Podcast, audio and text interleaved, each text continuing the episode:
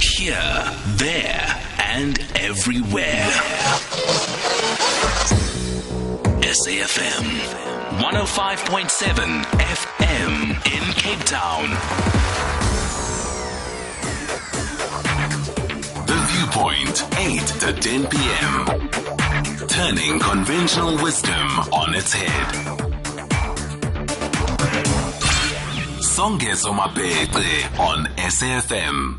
Student Night, new segment in, of course, third week in the running now. Hashtag Student Night, focusing on matters to do with institutions of higher learning, both in the public and private spheres. The impact of the coronavirus pandemic is being felt by every sector of the South African society, business and education.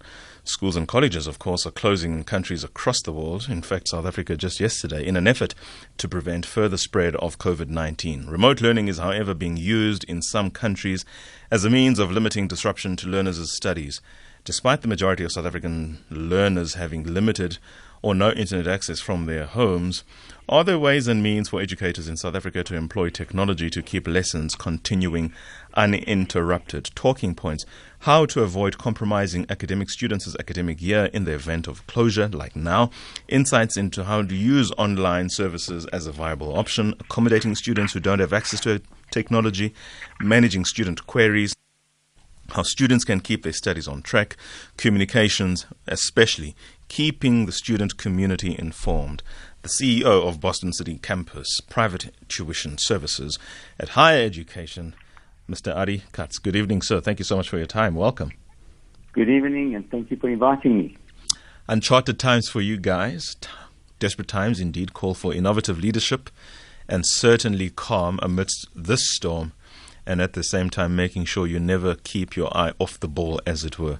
Making sure you are empowering the young men and women of this country to better handle, of course, for the purposes of posterity of any nation, the challenges of tomorrow. Correct. So certainly it is uh, trying times for both academics as well as for students, and it's certainly a time to for South Africa to leapfrog into using fourth industrial revolution tools and techniques and uh, going to online learning. However, my concern around that is that many people think of online learning as simply putting lectures online. Mm. And of course, to us, the teaching and learning experience is much more than just having an online lecture or an online video. But teaching and learning involves communication, it involves interaction, it involves dialogue and mentorship between uh, educators and learners, between learners and their peers, being able to upload assessments, get get uh, feedback, etc. And my concern in the current South African situation mm. is that to create that experience, that rich experience of real online teaching and learning, and not simply lectures online, takes an enormous amount of planning. It takes an enormous amount of uh, designing, of course, curricula. And certainly in our case, where we have all our degrees and diplomas and higher certificates already online, our experience shows us that it takes up to a year to create a course in a manner that you can create that rich experience. And my concern in the current situation is in, in the rush to embrace the technology and in the rush to uh, meet the urgent need, are we going to compromise? Are institutions going to compromise the academic integrity of the very qualifications that they're trying to uh, equip our students with. We're going to get back to that. That's a very valid point. At a bare minimum, of course, and in response to what you've said, this is an opportune at time as ever then to truly get to grips with, frankly, the realities of the world, the fluidity of the world, the global market within which the world is in, the great competition for time and the great need, therefore, for technology to be embraced to compensate for all of these challenges, not least for South Africans' challenges with all the disparities and inequalities that it has. This is then as good a time now to set the tone, to establish the institutions for the rollout of quality online programs to cover not necessarily a national disaster as we find ourselves now, but to make sure that you've got the bases covered for instances when people cannot make, in the context of education, the contact time. I agree with you, and I think that uh, I think many of our institutions have been remiss not embracing the technology, especially in the South African context, where not only is it just-in-time learning becoming an important factor, but also the ability to reach remote areas uh, so that students don't necessarily have to spend huge amounts of time and money traveling to other institutes, traveling long distances and uh, residences, etc., etc. So we should have actually embraced this technology many years ago. In our institution, mm. all our degrees, diplomas, and higher certificates are already online, and we've been doing it for over 10 years in one form or another. Mm. And uh, what we've learned from that experience, as I said before, is that it certainly is a different set of skills that you need to be able to teach in that environment compared to the regular classroom environment. It requires much more planning, much more detailed uh, thinking out of how the lecture is going to play out and how you're going to interact with students. To, to give you one simple example, Please. In, when we talk about remote and online learning, how do we, for example, provide students with access to library facilities on a simple level? Mm. How do we provide them access, particularly if they're in remote areas? So let's forget about the crisis right now, although we'll come back to that. But even just thinking more broadly, as you were saying, that mm. this could be the opportunity to leapfrog us into the future. So just simplistically, how do we think about providing library facilities?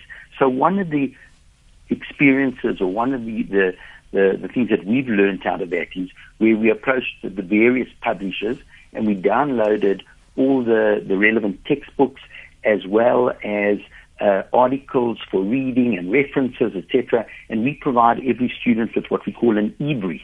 It's our own mm. terminology, but effectively it's a stick with all the library access resources on it. And so I'm just using that as mm. an example to show you how one has to think through the the depth of uh, the experience that you're trying to provide the learner as opposed to just providing a lecture online. I'd be interested in any parents or students out there who are now being forced to engage in the manner by which Ari Katz, the CEO of Boston City Campus, and I are engaging in terms of now that the times have changed, necessitated, of course, by the emergency measures that have been placed by the national government. How do we ensure that teaching and learning takes place? What are the challenges that you are facing with yourself if you're a student who's old enough to self supervise, or if you are being supervised by your parents, if you are given the phone to call and have sufficient airtime? Or better yet, if you are the parent in a situation whereby now you have to engage the academic setup in a very different manner than what perhaps you are quite used to, given the changed circumstances in the country, we'd be more than happy to engage your thoughts. Please do give us a call on 011 1510, otherwise 9216. My guest, Mr. Ari Katz, CEO of Boston City Campus. You mentioned libraries and access to resources online. There is a competency, and I'm interested in the conversation that has to take place at that level publishers, of course, sell books, and the more books they sell, the more their revenue they generate. But it only takes one person to download the book, say, and then mass yeah. distribute, which would not then be in the interests of the publisher. Can you tell us about the nature of that conversation and some of the true sticking points which, as a nation, before long, we will have to engage for the purposes of, on the one end, protecting the integrity of commerce and intellectual property, and on the other end, access to quality education being an ensured right as opposed to a right that exists in isolation to the realities that belie it. So you're quite right. One has to balance, on the one hand, the uh, commercial integrity and the commercial viability, I would guess, of mm. the publishers and academics who publish. And on the other hand, uh, as you call it, the in, ensured right of students to be able to have access to academic material. So the way we do that is when we download all that material onto the eBri that we provide the learners, we provide the publishers with a royalty in respect thereof. Um, but because we're doing it in mass, we've managed to negotiate significantly reduced um, royalties, and in that way created the access for the student. The library material, though, that's on the eBri um, has a limited life to it which only really lasts for the period of the academic year. Um, so in that way, we've tried to balance, on the one hand, the commercial um, how can I call it, commercial viability Mm, mm. Um, and sustainability Yes. of the publishing industry on the one hand, and the rights and access of students on the other hand at reasonable cost. By the way, with us, the way we do it is uh, one of the failings, I think, of academic institutions is that we register students and then we require those students to go at their own cost and purchase textbooks, have access to library facilities, etc. In our environment, as part of that experience that I spoke to you about, we provide the learner with every textbook and all the library materials. Otherwise, we are setting our students up for failure. One of the the, the significant problems that we have in this country, particularly in distance learning, is the incredibly low throughput rate. And one of the reasons for that is because we do not provide learners with the total experience. And hence, in the Boston environment, not only do we provide them with all the teaching and learning materials and all their lectures, etc., etc., online, but we also provide with all the academic material that goes with that, so that the learner has everything at his disposal upfront. And I think that's a very important point because we find that, particularly with disadvantaged students, that they don't have the money to then go and buy the textbooks mm. or get access to the right facilities. So we think that there's an ethical responsibility for the academic institution to provide the total experience and, And of provide course- the learner with everything. And of course, in the learner being provided that because of the ethical standards to which you bind yourselves, there's a corresponding duty on the student to make sure that they look after that property and when they are done with it, to return it, so to speak, so that they don't close the door behind them but keep the door open for the next learner to have access to that same resource? No, we actually allow the learner to keep those resources. Okay. Um, and post because they might want to use it as reference material down the track. Sure. And a, and also we want them to personalize that. So we provide them with all the textbooks at great costs to ourselves, but It's we provide cost. them with those textbooks and we want them to engage with those textbooks and with that material so that they can personalize it and it becomes part of their being. And they shouldn't have to return it. It should actually become part of what they take with them into their next life, so to speak. Um, Mm, mm, yeah, I got you. And we think that's pretty important, eh? It's extremely important. Having to make plans for your child to come home because the universities are closed, what is this doing to your budget as a parent, as a student? Do you have a plan on how you're going to keep up with your studies if you're a student or with your child's studies if you're a parent? How are you coping with the change academic challenges posed by the changed circumstances occasioned by COVID-19? Marva by die Kaap bel vir ons nou vanaand. Goeienaand Marva, meneer Ari Goeienaand, Katz. baie dankie en goeienaand vir Ari. Thank But you. Songezo, um, um, with all due respect, Mm. um, first to say that your producer was 32, the Sego, a few weeks ago, I want to send her a cake. So, and at the Please end do. of the, at the end of my call, I'll say, with my whole family, we'll sing Geluk. But Songezo, we don't need any buildings called places of higher learning. This show, I'm a parent of five children with my husband. We one daughter at Wits, one daughter between college, two children in high school, one child in primary, and I'm a student of learning. Your show, I'm at school. It's a master's class every evening. So we don't need money to go to higher places. A few months ago, I did a South African specialist tourism course online for 90 days. It's free, but I did it in 50 days. So um, libraries are good places, but as they say, you can have the library on your phone and on the computer. Um, private education is outpriced for the working class, and um, that's what is happening at the moment. Yes, we have to be all innovative, but we need to do what we do in our communities. The children who can't read and write. I wanted to do a Montessori course. They tell me it's 57,000 Rand for the year. So I went online. I'm doing it for free with an internationally recognized place. So we have to be innovative. We Yes. don't need these places. They've, like the medical aid, they've overcharged us. It's only for the rich. And this crunch is very good. So now they level, the playing fields are being leveled. That's interesting. That's an interesting proposition. I appreciate that, Marva, calling us from Cape Town. How do you respond to that? I think I just want to focus on how this has created the levelness of the playing fields. Ari? So I think yes, there are a lot of the, there are multiple resources online that are available free, and uh, for those people who are disciplined enough and who know how to navigate those resources, without a doubt, they should use those resources.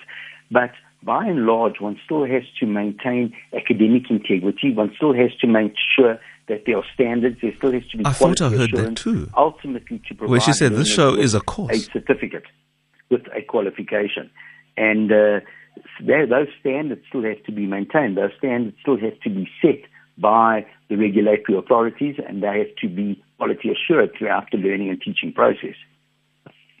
I'm going to ask this question because I would have thought the opposite more to be true. Why? Because you've got, and you mentioned it earlier on, the great disparities of the many disadvantaged learners, primary school, high school, university across the country, who outside the facility of contact in the school setup to the extent that it does happen, they then become marginalized from education or mainstream access to information because of the lack of resources to engage beyond being at school physically. How do you respond to that? Because I would have thought that was more the currency than it being the exception. Well, one of the things that has to happen in South Africa, without a doubt, is we have to lower the costs of data, just generally. Because, as you say, particularly in disadvantaged communities, that even if they have a device, they can, the data is just too expensive for them to access the internet. But in this particular time, with COVID being so uh, the corona coming into, into the midst, it's a real opportunity, I think, for South Africans to pull together and for the telecos companies, the Vodacoms, the MTNs, the Telkoms, the, the Rains, the Cell Cs of this world to come together into zero rate data for education purposes across the board. Um, and I think that's, that's a, a plea that I would like to pass to the telco companies to urgently respond. And I'm not asking them to give students unlimited data for mm. um, for non-academic purposes. I'm talking about for purely academic purposes. And one of the things that we should then be doing is, which we've approached telcos for, is to create channels for each of the academic institutions where one can download and watch lectures and uh, whatever else it may mm. be and engage with the educators, upload assignments, to receive feedback, engage with your peers, etc. But that, the data to actually do that telcos, uh, yeah. I think, particularly in this time of need, should actually come to the party and zero rate that data in the interest of the, the country in the long term. Well, I mean, it, it's, it's great because last week, I mean, that very point was addressed quite extensively by the announcement of the leading telco in the country, Vodacom, talking about a lot of the issues that you have just touched on. And, and of course, one would hope that the other telcos would follow suit. The importance of data, then, because we are in a data driven market, of course, we can't not talk about data without talking about 4IR. Is this now the reality that there will be, in the context of education, less contact time and more data driven education? Because part of what the caller just said earlier on, Marva, is that this is the platform to go to. And of course, she gave us kudos on the show saying that this is as comparable a platform to engage one's education than, say, the traditional classroom setup.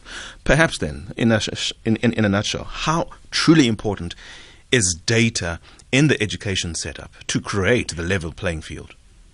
absolutely critical, absolutely critical. I think any curricula that today does not um, encourage learners and in fact provide them with the um, the context within which to actually conduct research and engage with technology and data and 4IR is, uh, is, is not equipping the learner for the future.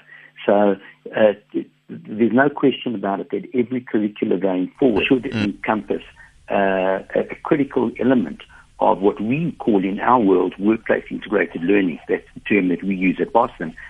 And we, in fact, every single qualification has an element of what we call workplace integrated learning. And as part of the workplace integrated learning, the learner has to get, go out there and actually engage with technology, engage with data, and learn how to evaluate it, critically evaluate it, research, uh, etc., and produce a, a, report mm. in, in that context. So uh, the importance of data, without a doubt. Fantastic. We have a very quick call from, I understand, a journalism student in Makhanda at the university currently known as Rhodes. Good evening to you, Mr. Tusani Mnyandu. Good day, Songezo. Um, thank you, thank you for welcoming me. Uh, I'm just, I just want to weigh in on the cost that you're talking about, the cost of uh, having to transport your children home and the cost of the trying to, you know, catch up or trying to stay on course Sure. while they're at home. Yes. I don't think the government is ready for this, and I don't think the universities have really, you know, given thought to it. It's they just said to students, "You must just go home." And I mean, schools are supposed to close next week, and people have already booked for next week. And now they have to incur costs to try and go home this week, and the university is not, uh, you know, giving them enough time to do that. So I don't think um, the government is really has thought about this and has any mitigating, you know, uh, measures Mm, to, to to look at the cost.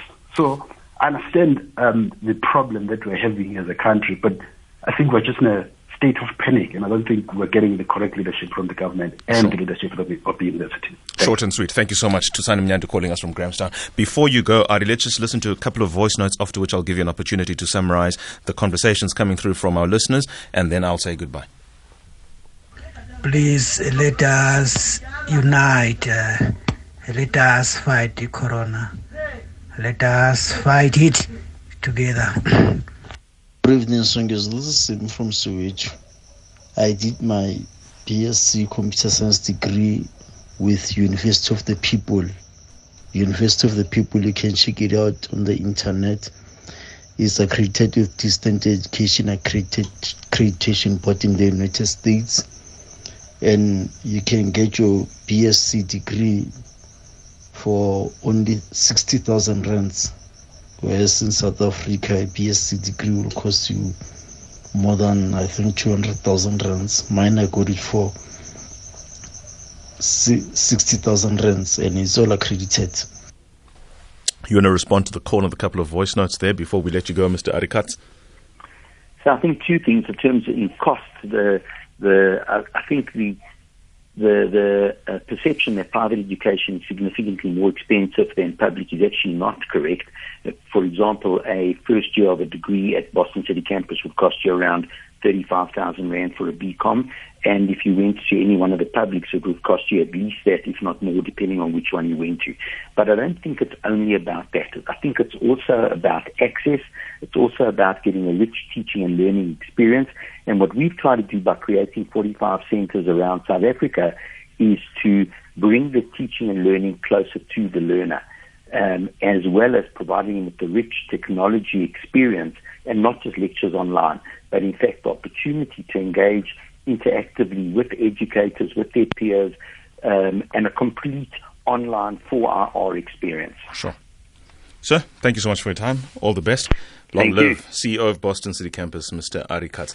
2144, we are now done. Of course, this is just a reminder for those of you who are students. This is student night, Thursdays between 21 hours and 21:45. Any suggestions, any queries, any stories, any items for discussion of importance, regional, national, you call it. Email our lesejo at sifm.co.za. Thank you so much, Marva. I did understand you to mean that this show is as good enough to be a curriculum because of all the teaching that it offers. And I can only but say kudos to my wonderful producer. She's smiling. She can't blush because she's that dark. Lesejo Mangwanyane, together with my team here, Mr. Phineas Daone. Thank you so much to all of you who have joined and participated on the show. Good evening. It's time now for a wonderful segment for some, Infogate, our story.